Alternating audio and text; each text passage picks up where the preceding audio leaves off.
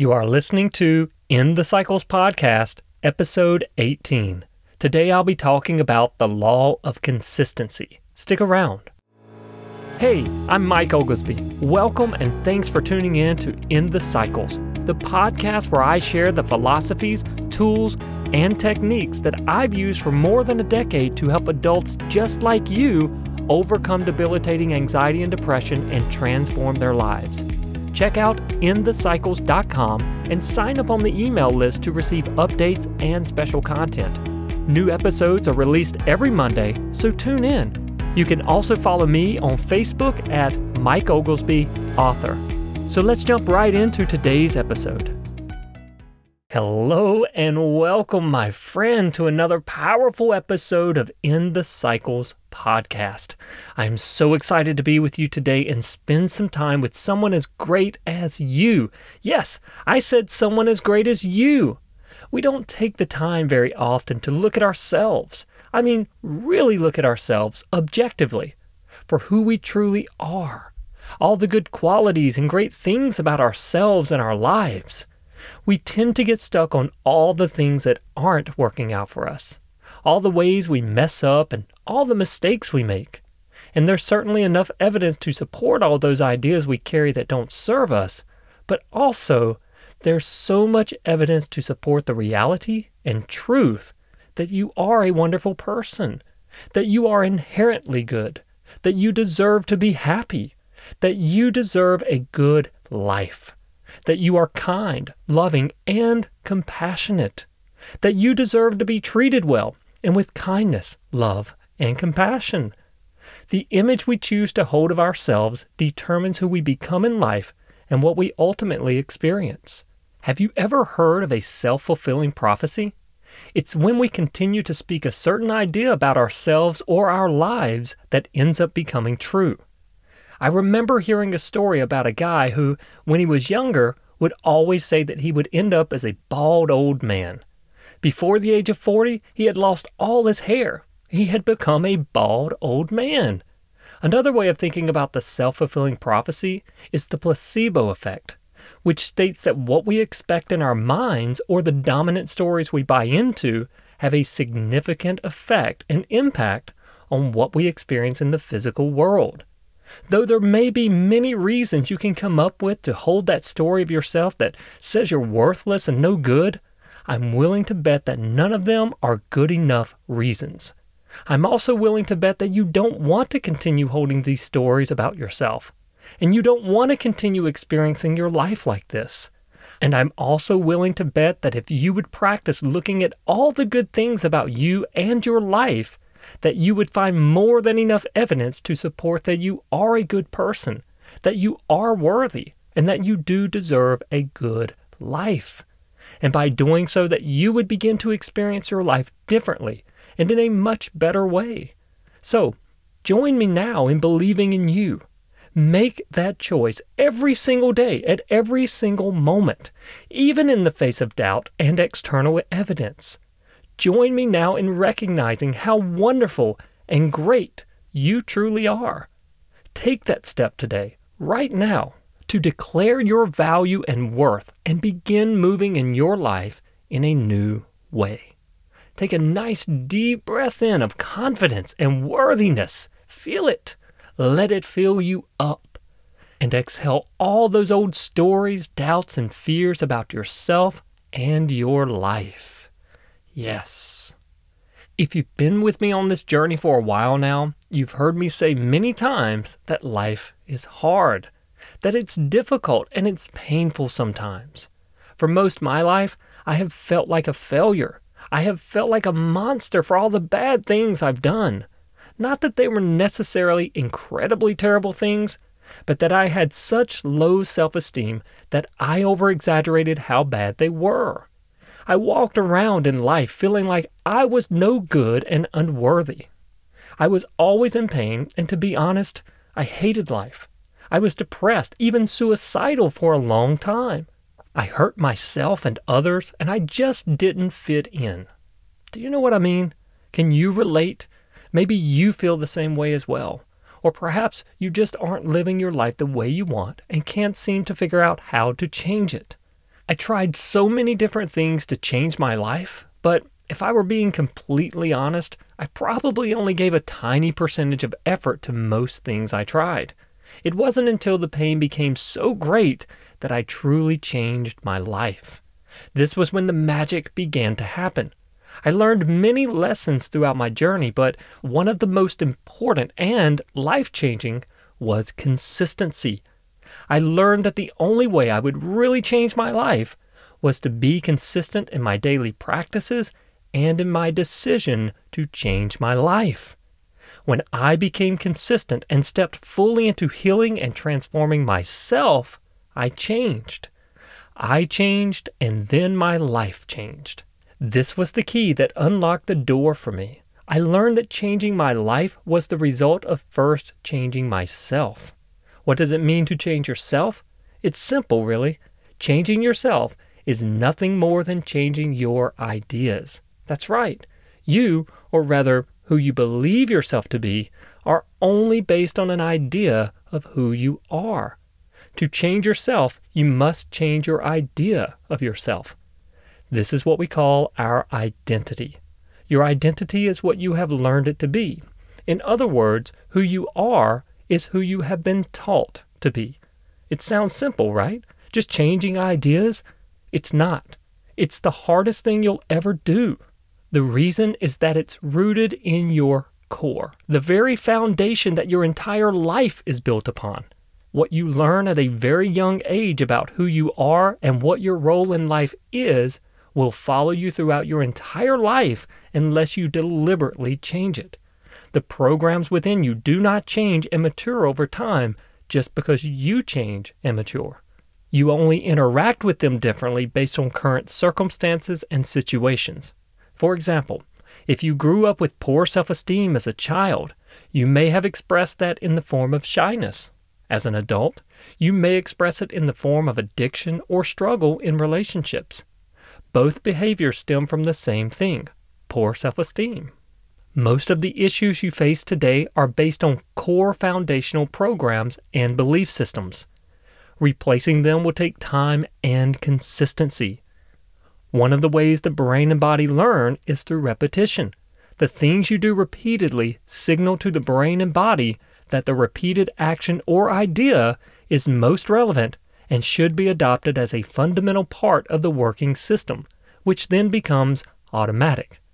Creating a new program or belief system in the brain happens physically in the formation of new neural pathways as well as psychologically. I use the terms programs and belief systems interchangeably because they are the same as it concerns the mind and what drives our motives and behaviors. This process takes a minimum of 13 weeks or 3 months of consistency. Of course, it takes much longer to heal core issues than this, but to make it an integral part of our daily lives, we must establish these new neural pathways in the brain. Healing the core issues, which is just slang for letting go of the formerly learned patterns by replacing them with new patterns, can take years to complete. We have a rule of thumb that says for every year of trauma or conflict we have experienced, it will take approximately a month to heal. So, if you have core issues to heal from 40 years ago, you may very well be in for a three to four year commitment to healing them. Don't be discouraged by these numbers because they represent complete healing and not the time it takes to experience changes in your life. Change can happen in an instant, for it all begins with a new choice. It's essential to be upfront and honest about things like this because many people seek relief in the fastest way possible. And I understand because they are in pain. They want to feel better. I get it. I really do. But healing is not a quick fix, and there is no easy solution. I had a client once who shared his thoughts about hypnosis and how he initially thought it would be a quick fix for him. This guy was avid about his workout routine, and you could tell he took pride in his physique. So I explained it to him like this Think of hypnosis, which is the most potent tool for changing the subconscious mind in the world, as a testosterone booster that will help you grow your muscles quickly. Even with a powerful and effective supplement, you must still go to the gym and work out if you want the results. Consistency and focus are the two most significant factors determining whether a person changes their lives, and these are what I see as some of the biggest obstacles for most people when working to change their lives. The primary reason for this is that we have been taught to live our lives based on our emotions. We have been taught that emotions are our guidance system in life, but this is far from the truth. When you look back in your life, you will most likely find that the worst decisions you ever made were emotionally impulsive or emotionally driven decisions. It's true that emotions do fuel the action state. However, we must learn to incorporate a more effective thought process if we want to make profound changes in our lives. Many people stop doing the work when they begin to feel better, and I have done this many times in my life as well. I would start a program that I read or learned about just to stop taking the steps after a few weeks because the level of pain I was in wasn't as strong as when I first started, and I didn't feel a sense of urgency to change my life. I wanted a changed life, but I was in a position where I wasn't hurting bad enough to put in the extra work it would require for me to continue. And, of course, just a few weeks or months later, I would return to the same place of pain I was at when I started that program. Sound familiar? Then I'd beat myself up for not following through and would conclude that the program didn't work for me. The reality is that I didn't work for it. If you want your life to change, you must step in and push through those times when you feel less motivated or tired. The excuses will come, it's part of the process. The terror barrier will come knocking on your door and try to rob you of all the hopes and dreams you have been working towards. You can read more about the terror barrier in Chapter 7 of my book, Fight Back End the Cycles of Anxiety and Depression, to learn more in depth about it and how to overcome it. If you're truly ready to change your life, you must create routines and structures that support the changes you want. I'll share with you my current structure and how I work to stay on track with the changes I desire to make in my life. I decided to exercise and take care of my mind and body. I feel it's important in how I truly want to live my life. I decided to get up one hour earlier in the mornings to achieve this. When I awaken in the morning, after I do my bathroom routine, I go to my activity room to begin. While jumping on my rebounder, I speak out loudly the desires and goals I want to achieve. This allows me to get in some cardio exercise, wake up a little more for my day, and work on my mental state by focusing my mind on what I desire. This takes me around 13 minutes to do. Next, I sit in my meditation chair and meditate for 23 minutes. I don't have a specific reason why it's 23 minutes, it just happens to be a number that I picked that called to me. I clear my mind at the beginning, or I allow myself to explore the things that come up for a little introspection and growth. I do this without any judgment or attachment. Once that passes, I focus on my goals and living in the moment of manifestation. Once my timer goes off, I get up, move around a bit, grab a cup of water from the kitchen, and begin my daily workout. This takes me between one and a half to two hours each morning. Here's the thing I don't always feel like doing it. Nevertheless, the truth is that I do want to do it, regardless of how I feel, because this is the way I want to live. And I can tell you this even on the days that I don't feel like doing this, but follow through anyways, I'm always glad I did. Sometimes doing what you truly want to do will come at the expense of how you feel. On the days that I don't work out, I still go through the same routine of speaking out my goals, my meditation, and my visualization. Now that I've shared with you my routine and what I do as a reference of how a routine could look, it's time for you to begin creating some routines in your life. Now, I don't expect you to create a two hour routine as I have, and I certainly would not encourage you to do so unless you already have routines in place that you've established. One of the most important things to keep in mind when you begin a routine is not to overdo it. Start small and work your way up. That's how you create lasting results. This is not something that will happen fast. Take your time and do it right the first time so that you don't end up quitting. Remember, this is about creating something that you can do consistently, not quickly.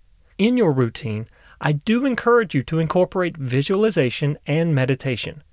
Meditation doesn't have to be difficult, and it's not always about having a clear or empty mind. I teach a very simple meditation technique in chapter 13 of my book, Fight Back. So check that out and begin to incorporate that if you'd like. If you're new to visualization, you may find a lot of negative thoughts and stories popping up in your mind. That's okay. Do not get attached or judge them. Gently shift your thoughts back to what you want to visualize, which is you living your life the way you want. See yourself feeling and doing the things that would make you most happy in your life and begin to explore the possibility of a better life. The primary goal here to begin with is to start working with and on your mind daily and create a practice of working on your internal state consistently. Be patient with yourself as you explore these new areas of your life and make sure you create routines that are sustainable. This means nothing overwhelming or too difficult to achieve, and nothing that takes more time than you have or are willing to give it daily. Make sure you follow through each and every day, even when you don't feel like it. This is what we talked about in Golden Rule number three. If you need help with this type of self regulation, you can learn more about my three processes of discernment in Chapter 10 of my book, Fight Back. I'm so looking forward to you beginning some new and exciting routines in your life that will help you grow and become the person you truly want to be. You deserve a good life, and I'm so proud of you for taking steps to make the changes and implement these strategies in your life. My friend, what a wonderful time I have had with you today. You are such a blessing and a gift to me in my life and I am so grateful and honored to be part of this journey with you. I am, because you are so very special to me, and because you are such a wonderful person. Thank you so much for showing up, and I do look forward to continuing our journey of transformation and change next week.